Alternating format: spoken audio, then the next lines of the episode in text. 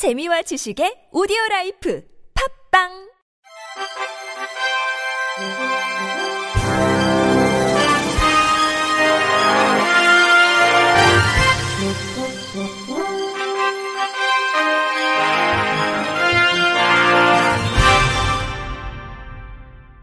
청취자 여러분 안녕하십니까? 4월 28일 목요일 KBRC 뉴스입니다. 장애우 권익문제연구소는 어제 국회의원 회관에서 장애인의 동등한 시외 이동권 보장을 위한 토론회를 개최했습니다.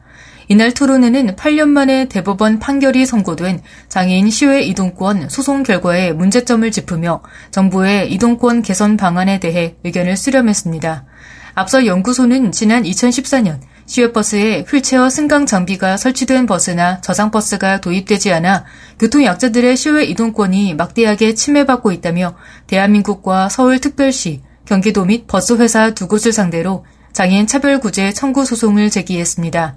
이에 대법원은 8년 만인 지난 2월 17일 시외버스에 휠체어 승강 장비가 설치되지 않은 것은 차별이라고 판단했지만 즉시 모든 버스에 제공하라는 것은 과도하다는 소극적 판결을 내리며 원심 판결을 파기환송하고 국가와 지자체의 책임도 인정하지 않았습니다.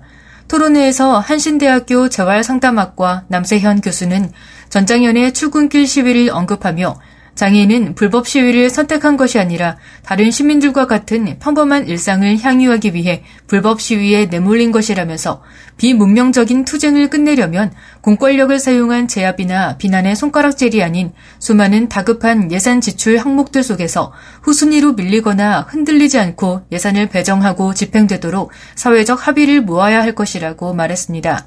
이 같은 지적에 국토교통부 생활교통복지과 박동국 사무관은 현재 국내 보급된 저상버스는 입석과 좌석이 혼용된 형태로 안전 문제로 시외 광역버스 노선에는 현실적 도입이 어려운 부분이 있다면서 휠체어 탑승 가능한 버스 도입과 함께 자동차 전용도로 운행이 가능한 광역 좌석형 저상버스 개발을 위한 R&D를 추진하고 있다.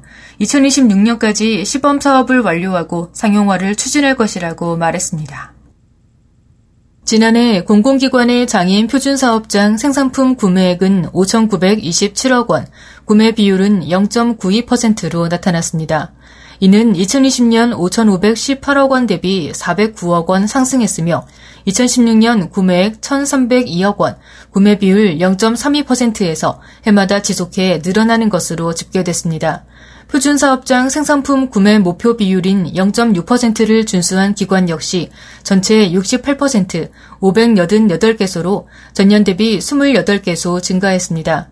기관 유형별 구매 비율은 지방의료원, 지방자치단체, 준정부기관, 공기업, 교육청 순이었고 구매액은 공기업, 지방자치단체, 준정부기관, 국가기관, 교육청 순으로 높았습니다. 올해 구매 계획과 관련해서는 대부분 기관이 법적 구매 목표를 달성하겠다고 했으나 전체 861개 기관 중 13개 기관은 올해 구매 계획을 총 물품 용역 구매액의 0.6%에 미달해 제출했습니다. 황보국 고용노동부 통합고용정책국장은 공공기관이 표준사업장 생산품 구매 목표를 준수하는 것은 장애인 다수 고용 사업장인 장애인 표준사업장의 경영 안정을 위해 꼭 필요한 일이라면서 공공기관이 구매 계획을 이행하도록 적극 독려하고 나아가 민간 기업들도 장애인 표준 사업장 생산품 구매에 동참할 수 있도록 다양한 홍보와 지원을 해나가겠다고 말했습니다. 사이버 보안 전문 업체 스틸리어는 자사 키패드 보안 솔루션 앱수트 키패드에 시각장애를 위한 접근성 기능을 탑재해 출시했습니다. 기존 가상 키패드의 경우 보안상의 문제 등으로 운영체제에서 지원하는 접근성 기능을 적용하기 어려웠으나 신규 개발된 앱수트 키패드는 시각장애를 위한 음성 지원 프로그램과 호환성을 위해 내부 구조를 전면 개선했다고 업체는 설명했습니다. 앱수트 키패드는 가상 키패드 무작위 배열, 입력값 암호화, 종단 간 암호화, 터치 좌표 변화 등의 기술을 제공합니다. 스틸리어는 이번 제품 출시로 시각장애인의 비대면 소비 환경이 보다 개선될 것으로 전망했습니다. 정읍시 비정규직 노동자 지원센터는 어제 성명서를 내고 40대 중증장애인 A씨가 30여 년간 노동력을 착취당했다며 축사주인은 A씨가 지원받은 기초생활 수급비 등 9,100만 원을 빼돌리기도 했다고 주장했습니다.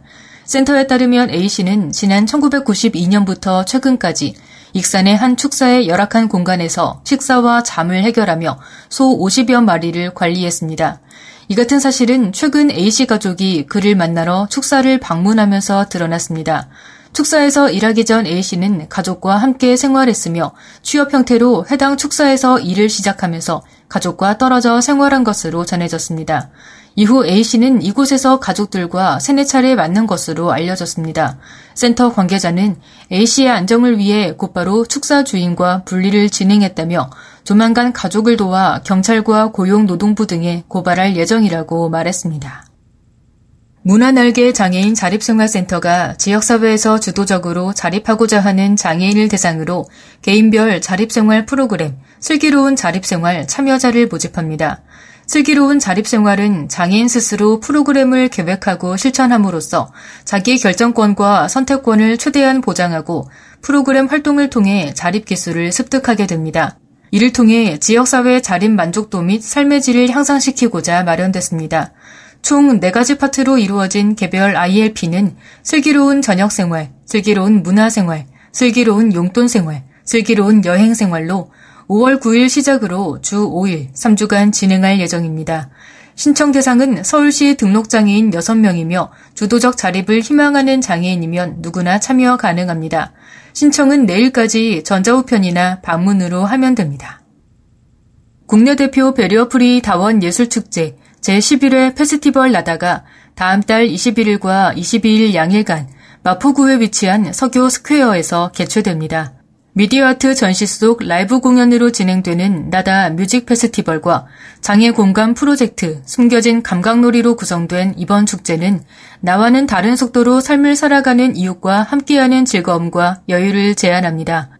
한영애, 크라잉넛, 배희관 밴드, 터치드 등의 밴드와 김기정, 정도훈, 송주형 등의 장애 비장애 아티스트가 협업으로 참여하는 페스티벌 나다 2022 티켓 예매는 다음 달 3일 오후 2시부터 예스24와 네스트 나다를 통해 시작됩니다.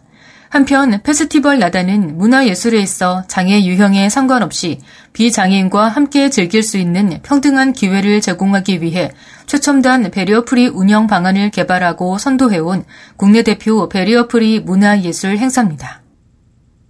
끝으로 날씨입니다. 내일은 전국이 대체로 흐리고 비가 내리겠습니다.